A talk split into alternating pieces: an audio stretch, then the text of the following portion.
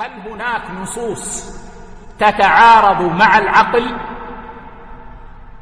النصوص الصحيحة لا تتعارض مع العقول الصحيحة بل العقل السليم الصحيح يسلم للنصوص الصحيحة. فما كان في القرآن أو صح عن النبي صلى الله عليه وسلم فإن العقل يسلم به. فإن توهم متوهم أنه يعارض العقل فهذا لا يخلو من حالين ولا بد. إما أن النص غير صحيح ولكنه ظنه صحيحا. وإما أن النص صحيح وهذا العقل مريض. يحتاج أن يعالج.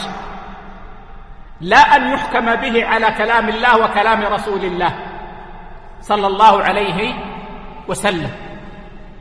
وقد كتب شيخ الإسلام كتابه العظيم في درء تعارض العقل والنقل. إذا هل هناك نصوص صحيحة مثل في البخاري أو مسلم أو صححها العلماء وتعارض العقل؟ الجواب لا. إذا كان النص صحيحا فإنه لا يعارض العقل.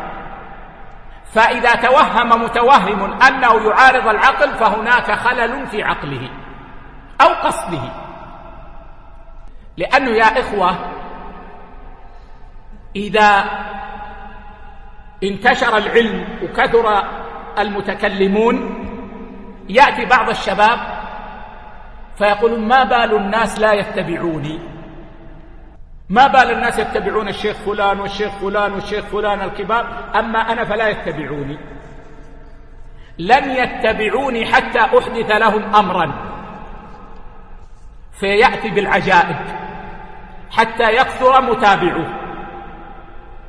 وهذا جاء في أثر ابن مسعود رضي الله عنه.